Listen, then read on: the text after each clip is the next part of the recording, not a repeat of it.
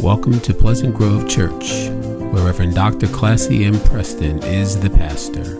A place where the Word of God impacts and transforms your life. Let's listen to a power packed message already in progress. God is my everything. My everything.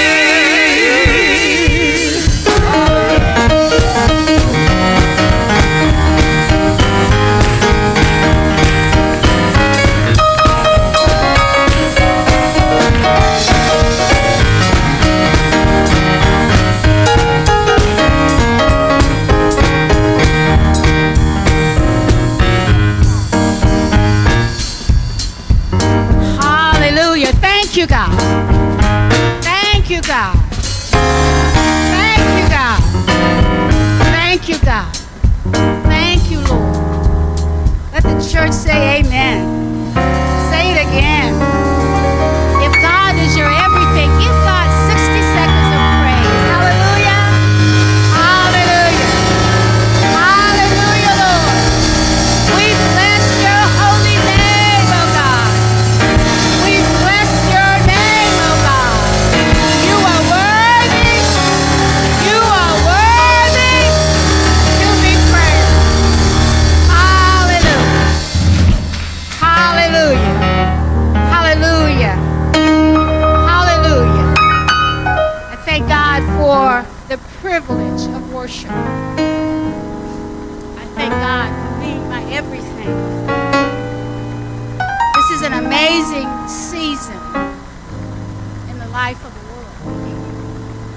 We are challenged financially, emotionally, physically, psychologically.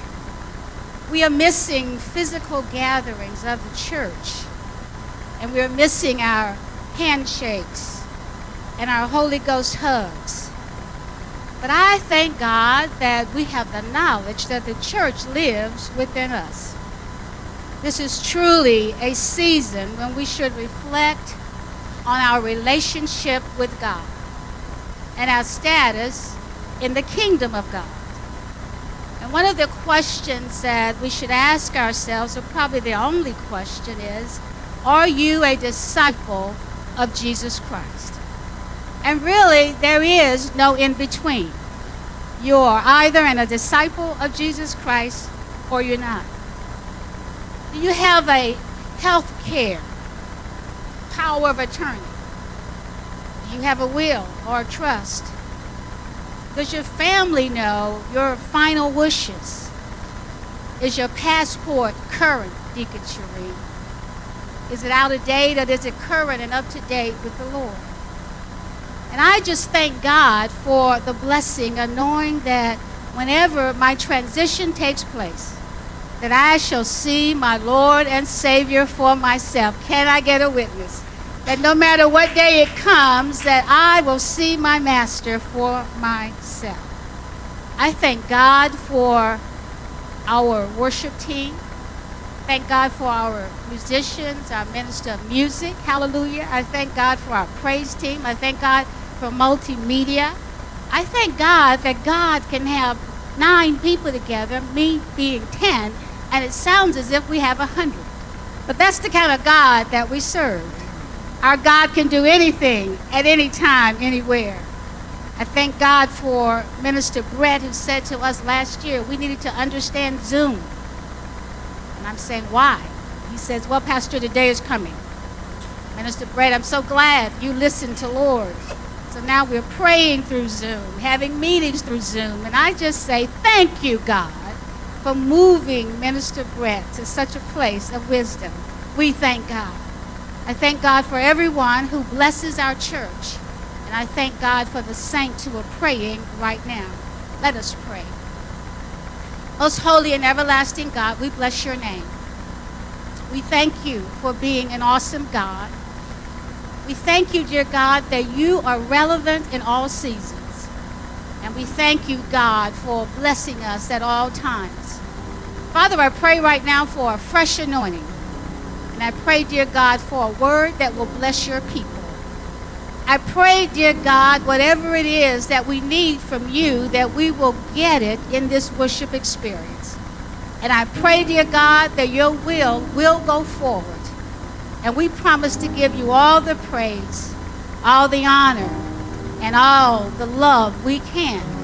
In the name of our Lord and Savior, Jesus Christ. And the church said, Amen. In John, the 20th chapter, verse number 13, they ask her, Woman, why are you crying? And they have taken away my Lord, she said, and I don't know where they have put him. The title of my sermon is In Times Like These. In Times Like These. We live in very troubling times, and the entire world has been impacted by COVID 19 healthcare workers are showing up, Deacon Dino, for work every day, risking their own lives so that they can save others. Many Americans are bankrupt with no way to pay their bills or purchase food for their homes.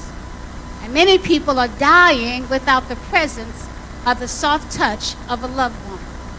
Can you imagine saying goodbye to a person you love through FaceTime or on an iPad? The statistics show that the death rate of African Americans surpasses all other ethnic groups. That comes as no great surprise since the evidence shows that when you lack access and you live in poverty, that your health is not always a priority. There are people in Africa right now suffering and dying because they have no access to medical services due to the government shutdown as a result of COVID 19. Women are dying in childbirth. People are dying because they do not have clean water. And here we are still able to make our own decisions about what we're going to do while we are sheltering in place. We're sheltering in place with running water. We're sheltering in place with refrigerators. We're sheltering in place with food to eat. We're sheltering in place with a master who ministers to us. It's about time that we realize that sheltering in place is not enough. It is time for us to worship God in spirit and in truth. Fires and floods and earthquakes and tornadoes are devastating large areas. And if we look around, judges are overturning biblical standards for political reasons. Yes, in times like these, we need to know the Lord. It is easy to become discouraged, worried, and fearful when you do not know what tomorrow will bring. But there's something about Jesus that allows us to have comfort in knowing that the Lord is still Lord, and the Lord reigns supreme, and that the Lord reigns forever. In a society where no longer has absolutes, believers do need to know that we have an absolute. And that absolute is Jesus. And the evidence is the grave was empty on resurrection morning. In times like these, we need the Bible. In times like these, we need a Savior. In times like these, we need a solid rock as an anchor. In times like these, we need to know where we stand in our relationship with God. We are told that in 1943, Ruth K. Jones, a pastor's wife in Pennsylvania and the mother of five, was distressed, Minister Benita, by the headlines of her Pittsburgh newspaper. She saw the World War II casualty list growing, and she realized that the Allies were making slow progress through the boot of Italy. Supplies were rationed at home, and everyone was living under incredible strain. At opening her Bible, the Lord led her to 2 Timothy 3:1. Ruth studied the page and pondered the opening words, but know this, that in the last days perilous times will come. In the last days perilous times will come. And a song began to compose itself in her mind. She jotted down the lyrics on a small pad in her apron pocket, and a series of notes also played in her mind. And soon the notes and the music congealed to become one of the most beloved gospel songs of the 1940s and the 1950s.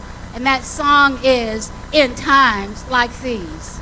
In times like these, we need a Savior. In times like these, we need an anchor. Be very, very sure.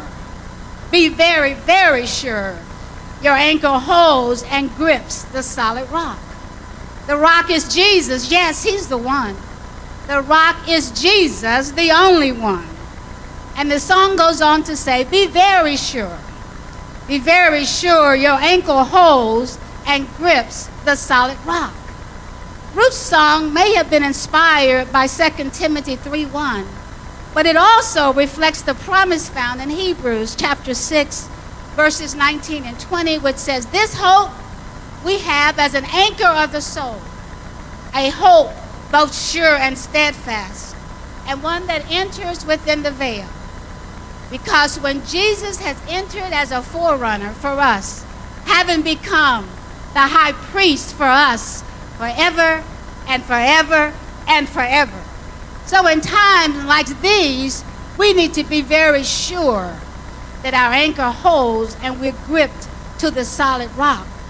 This doesn't matter if you are Episcopalian or Presbyterian or Baptist or Free Will Baptist or Catholic.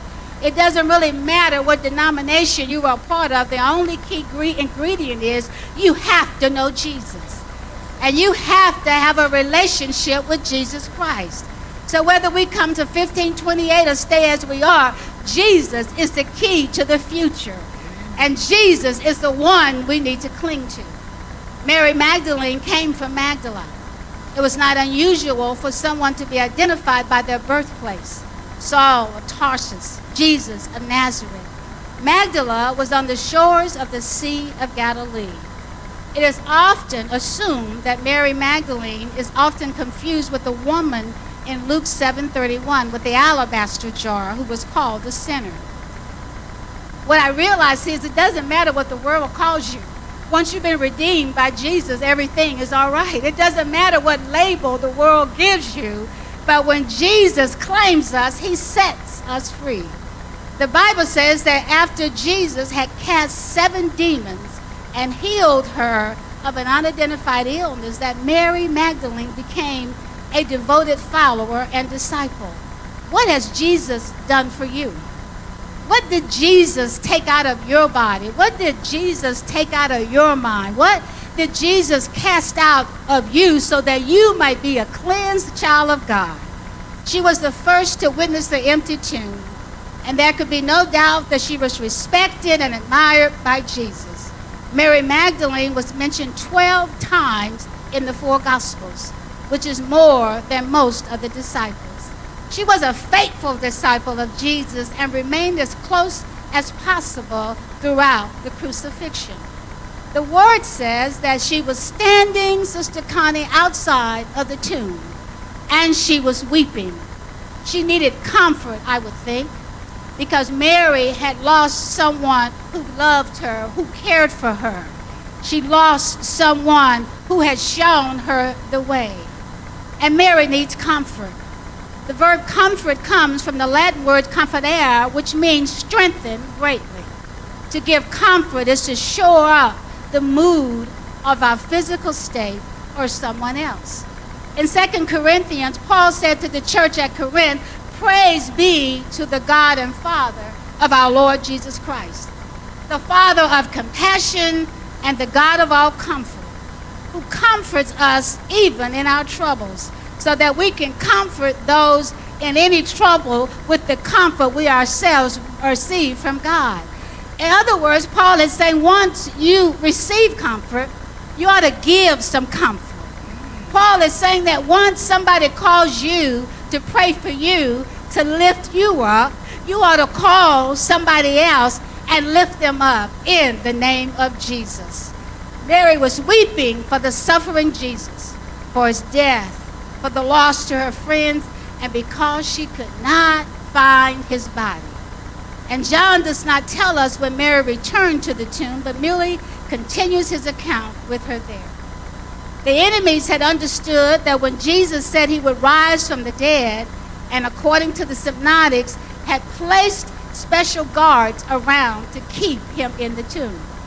But you know what? When God wants to set you free, you shall be free. Do you know what? When it's time for you to rise up, you will rise up according to God's plan. Mary was now alone and grief stricken, and she did not leave the tomb with the others, but stopped to see inside. And the word says she saw two angels in white sitting where the body of Jesus had lain, and one was at his head and one was at his feet. And in Jewish tradition, white linen garments were worn by Jewish priests and other ancient priests and by angels. The messengers dressed in white had come from heaven to witness the resurrection of our Lord Jesus Christ. You think you traveled a little bit? They came from heaven to witness the resurrection of our Lord and Jesus Christ. However, produced, maybe it was her grief, maybe it was her tears, Mary shows no indication that she even recognizes them as angels. But the angel said to her, Woman, why are you weeping? And she said to them, They have taken away my Lord, and I do not know where they have laid him. Mary was crying because she thought the body of the Master had been stolen, and she did not know the Lord had risen and that the victory had already been won. Is it possible that her grief was so great that she did not notice they were angels? And after answering their questions, she turned away. Have you ever been so distraught, Minister Derek, that you were not aware of what is going on around you? Have you ever been lost to your way because of personal loss, of death of a loved one? Last year, I had one of these experiences. The church traveled to Connecticut to celebrate the Calvary Baptist Church, their 30th anniversary. It was on Thursday, November 21st, 2019. I received a phone call to advise me that Pastor Bannister's health condition had changed and he was transitioning. I remember hearing the words, but I do not recall what happened afterwards. Deacon Jay informed me that I cried all night long. And I was thanking God for blessing me with a spiritual father who helped me to see who I am in Jesus Christ. He taught me what it means to serve God with all of my heart, soul, mind, and strength. He shared with me that God had called me to be faithful, no need to worry about success.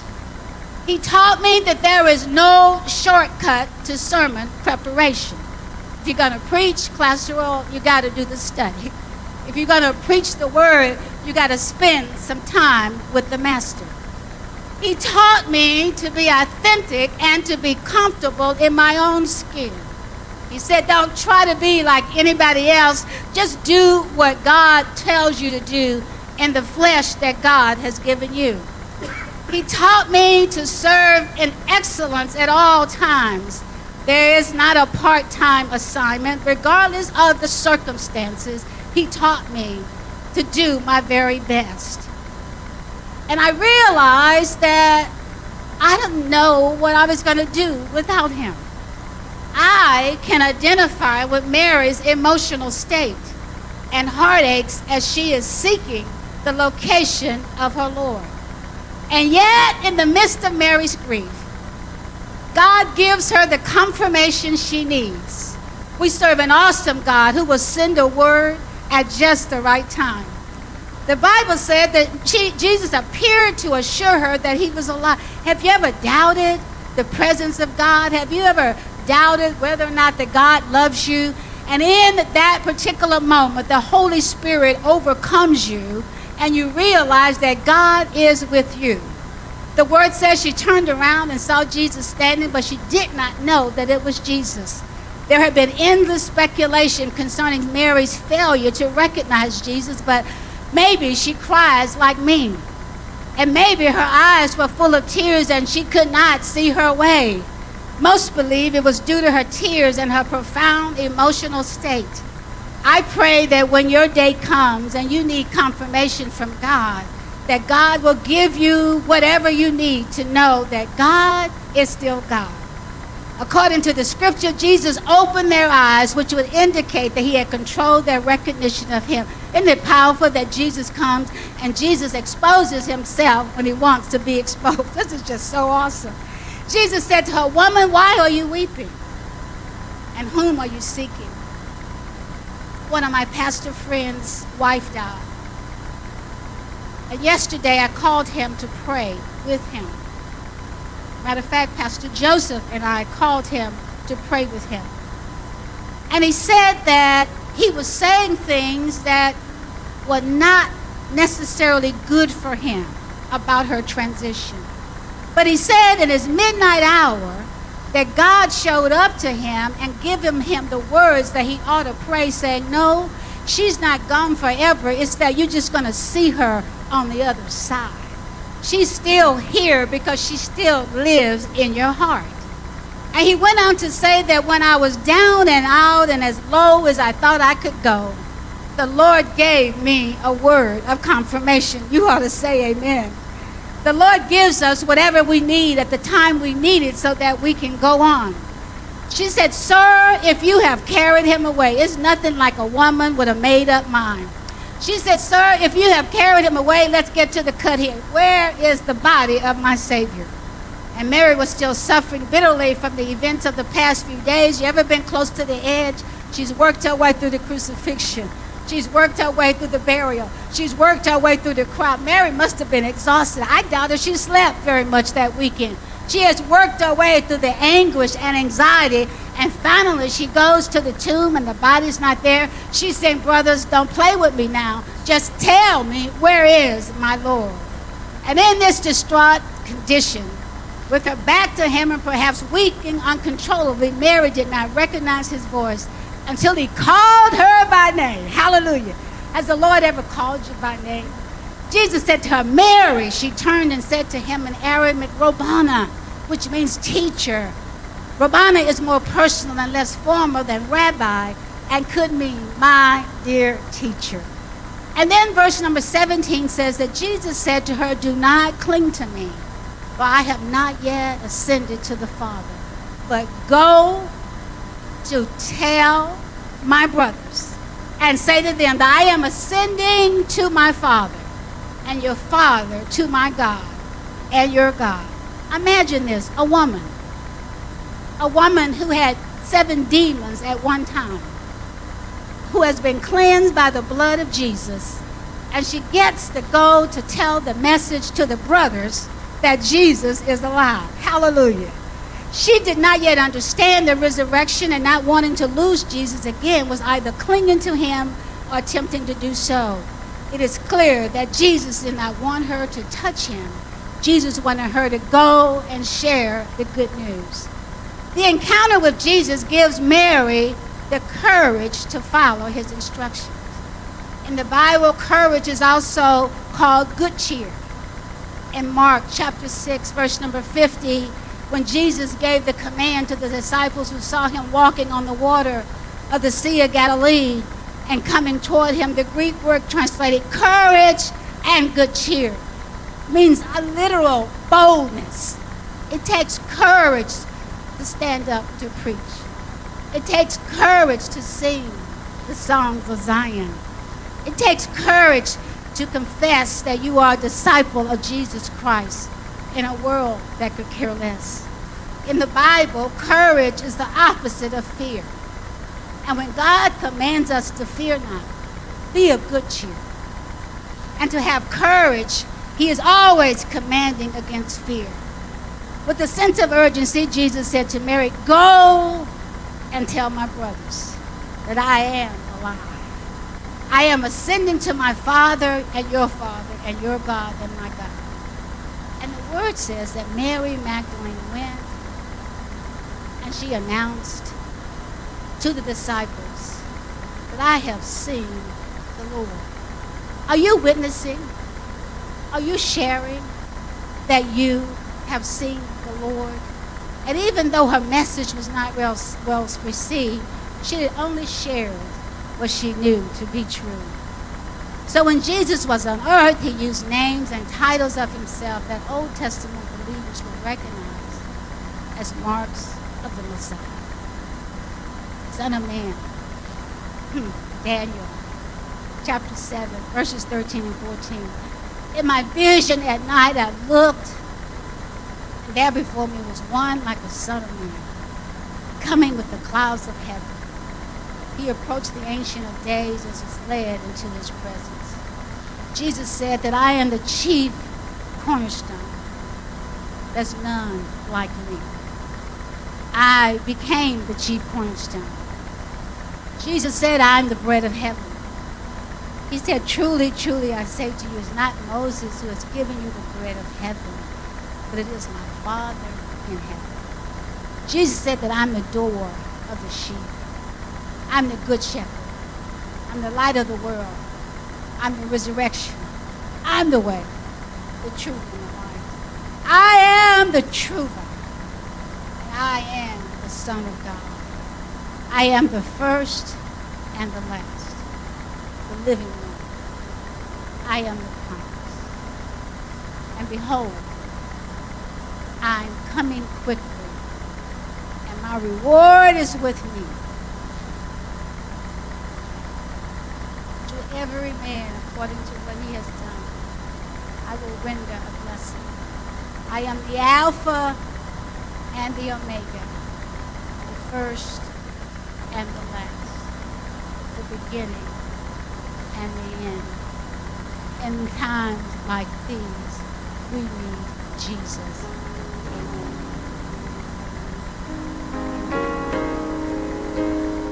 Thank you, God. Thank you, Lord. Thank you, God. It's my heart's desire that everyone will have a personal relationship with Jesus is my blessing to extend the invitation to Christ Christian discipleship, the invitation to be a disciple of Jesus Christ. And if you are ready to receive the free gift of salvation, would you just pray this prayer with me? Lord Jesus, I confess my sins and ask for your forgiveness. Please come into my heart as my Lord and Savior. Take complete control of my life and help me to walk in your footsteps daily by the power of the Holy Spirit. And the church said, Amen.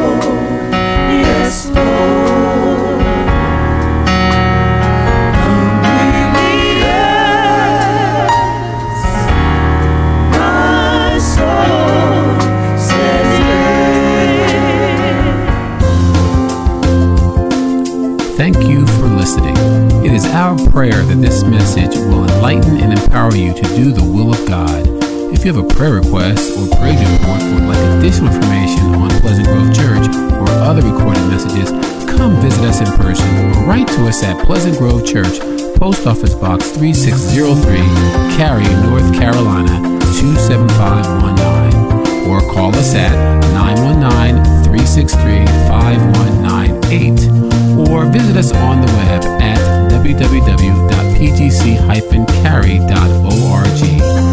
Thank you again